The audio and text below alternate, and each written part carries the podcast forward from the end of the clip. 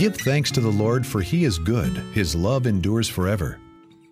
Thank you for joining us at the Cape Elizabeth Church of the Nazarene through our weekly sermon podcast.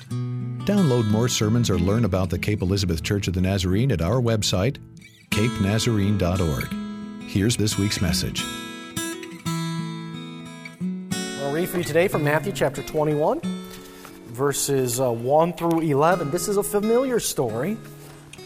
When they had come near Jerusalem, had reached Bethphage at the Mount of Olives, Jesus sent two disciples, saying to them, Go into the village ahead of you, and immediately you will find a donkey tied and a colt with her. Untie them and bring them to me.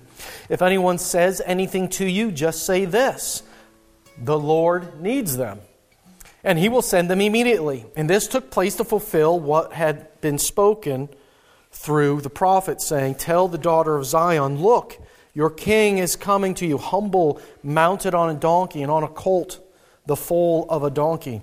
The disciples went and did as Jesus had directed them. They brought the donkey and the colt and put their cloaks on them, and he sat on them. A very large crowd spread their cloaks on the road, and others cut branches from the trees and spread them on the road. The crowds that went ahead of him and that followed were shouting, Hosanna to the Son of David. Blessed is the one who comes in the name of the Lord. Hosanna in the highest heaven. When he entered Jerusalem, the whole city was in turmoil, asking, Who is this? And the crowds were saying, This is the prophet Jesus from Nazareth in Galilee.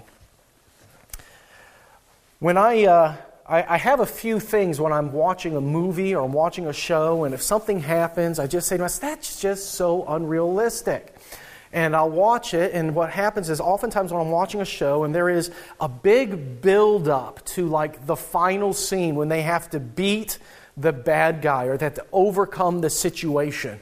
You know, that moment when uh, the, the heroes have been planning, have been working it out, and they're like, okay, we're going to do this. And then they look to the leader or they look to the person with the plan and they said, And what are you going to do? Or how are we going to know when it's time to enact the plan? And the leader says something like, Don't worry, you'll know.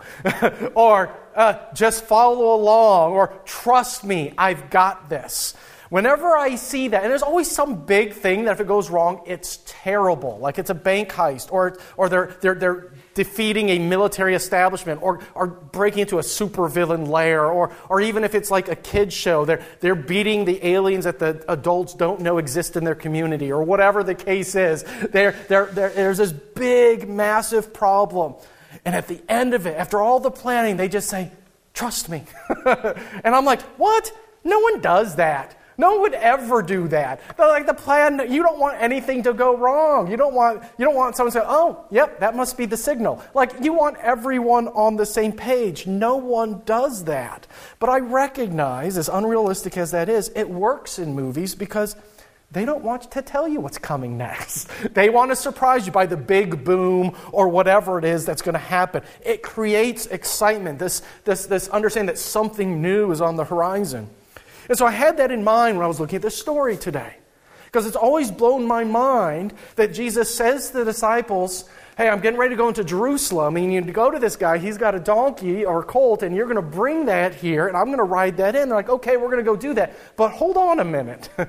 Somebody owns that, and they don't know me from Adam. And so, how are they going to like let me do let me do this? And he says, "Oh, just tell them the Lord needs it."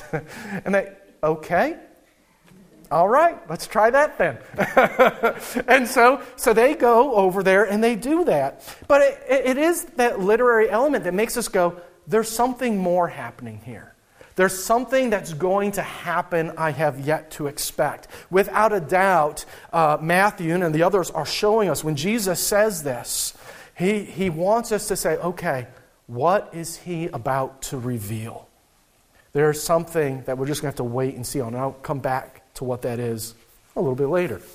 But the other thing happening, though, is that Jesus is making them well aware of a truth that we all know and that we've all experienced. God doesn't reveal the entirety of what is going to happen in our lives when He calls us to faithfulness. He does not lay out for us the entire plan or what is going to happen. When we become followers of Jesus, it doesn't mean we get to know what the rest of our life looks like. Sometimes we're delightfully surprised. Oh, I didn't know God had this in store for me. This is great. Moving to Maine, getting to pastor this community. This is great. These are great surprises that God kind of put in my lap.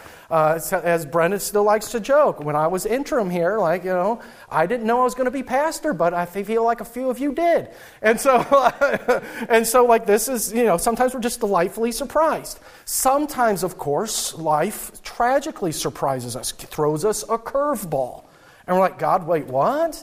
I didn't know this was on the docket. I didn't know this was what was in store. The scriptures do say that the Lord will be a lamp unto our feet, a light unto our path. But if you've ever got caught hiking when the sun's gone down, that little light you have doesn't always extend the whole dis- doesn't ever extend the whole distance of the trail. At best, usually it's just a few feet in front of you steps that have to be taken in faith that when we move forward, there's still going to be a few more feet of trail ahead of us. And so, and, and, a lot of times, that is a little bit what faith is like as well, that the Lord just revealed to us day by day or in that moment. This is where you're going to be faithful today. This is what I have in store for you today. So sometimes this is indeed our prayer Lord, what do you need today? Lord, what is the command for now? And so Jesus says to the disciples, just say the Lord needs them, and that's all you know for now. And that's sometimes how it is. Uh, that I just shared with a good number of you, uh, kind of a church, a little bit of a church recap. And sometimes we go into a new year like, okay, what's the next thing that's going to happen? What's the next big thing? But sometimes God amazes us by saying, let's just look at how we're going to be faithful over the next few months or the next few weeks. Sometimes in doing that, we can still be surprised that God will indeed be with us and lead us week after week, day after day, that He shines that light before us. Just to be faithful to His call again and again. So Jesus comes and He, he, he comes riding uh, the animals that indeed have been brought to Him, that, uh, that, that, that saying, the Lord needs them, worked. That God was right. Yeah, just be faithful in that moment and uh, we'll see what God will do. And, uh, and Matthew shares with us that what happens next is indeed a part of a prophecy, a part of a promise that God had shared with the prophets that their king is coming and he's coming as humble as can be, on a steed that is not what you would expect. It's like. Um, it's, it would be like royalty coming in a beat up junker that, uh, has, that is in desperate need to get like the rust holes patched up. He is, he is, this is not what you would have expected. And they are shouting to him, Hosanna to the Son of David. Hosanna is a word that means save us, but it's, it's, it's, as a word of praise, not like a plea, please, please, but almost like, like, yes, my Savior's here, come save us. It's like a scared child running to a parent, or a besieged city welcoming a liberating army, or a hostage who sees law enforcement for the first time. It saves us. It, it, it's that brief glimmer of hope that what was wrong is now going to be set right. It's that, that joy that salvation is at hand. Jesus is entering into Jerusalem, into the capital, and they believe their salvation is at hand. This phrase, Hosanna, is this way of, yes, save us. The king is finally here. He is the son of David, uh, the one who was uh, the ideal king in their whole lineage. He is the Messiah, the promised one, the one who's going to defeat all the powers around them, and they are excited excited and they are blessed to be in his presence. They are singing indeed, Blessed is this one who comes in the name of the Lord. And Matthew tells us that when they are singing these hosannas, that we have been incorporated into our worship as well, uh, with uh, the same words, with the, with the palm branches as well, that uh, he comes and the way that this translation says it, it says, when he entered Jerusalem, the whole city was in turmoil. Literally, it's the whole city is shaken. And so our translators kind of translate this as a like shaking in their boots kind of thing. They're in turmoil. They're, they they realize something's going on, but literally it's just the city is shaken. The word for that is the same word that uh, we borrow from the Greek to come up with what is a seismograph or a seismometer, something that measures earthquakes. It's the same word that shows up in other places in the Gospel of Matthew when Matthew warns about what the last days will be like, or when Jesus is crucified and the earth shakes. It's the same word. It's this metaphor of saying, recognizing that when he comes in, the city is different. Things have changed. That there is power here in this Jesus Christ who comes as Lord. The power uh, that uh, is exhibited is one that kind of shakes them to their core. This city is recognizing that everything changes if this guy is the Messiah, if indeed he comes and defeats everything around us. And this story should shake us a little bit as well. This story doesn't end the way that we would think. The power we would like to see isn't displayed the way that we would expect. If this story was written like a good action movie, well, he would have come in with his army, and his disciples somehow would have beaten back those Romans and defeated everything, and everything would have been great. But there's something more to see here. The power that is exhibited is, is not a power that comes with the force and the power of this world, but it is a power nonetheless that grants freedom and liberation from the evil and the sin that inhabits this world.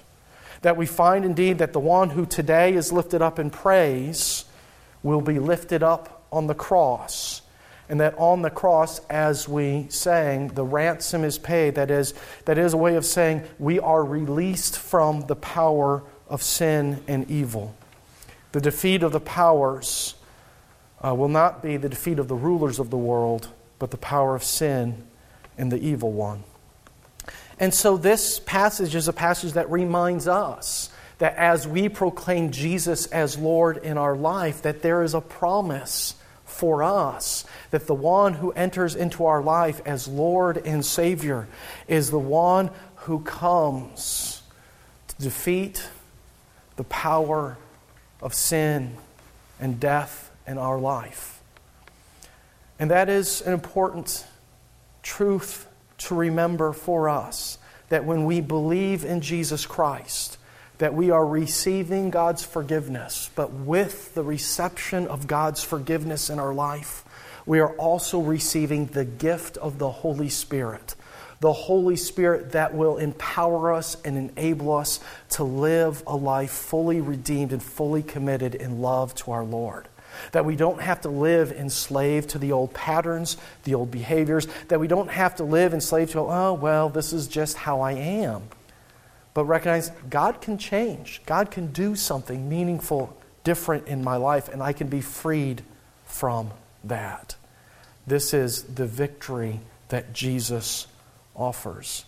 We are getting ready to pray to Pentecost to pray that the Holy Spirit would indeed do something uh, amazing in our life. I told you there's a little booklet to, to guide through every day a, a, prayer from Easter to Pentecost, and you're invited to take part in that. In Jeremiah uh, chapter 31, verse 33, it says this. I was going to share this earlier, but it absolutely relates now. Jeremiah 31, 33 says this. It, it was a prophecy uh, given to the people. This is the covenant that I will make with the house of Israel, and after those days, says the Lord. I will put my law within them.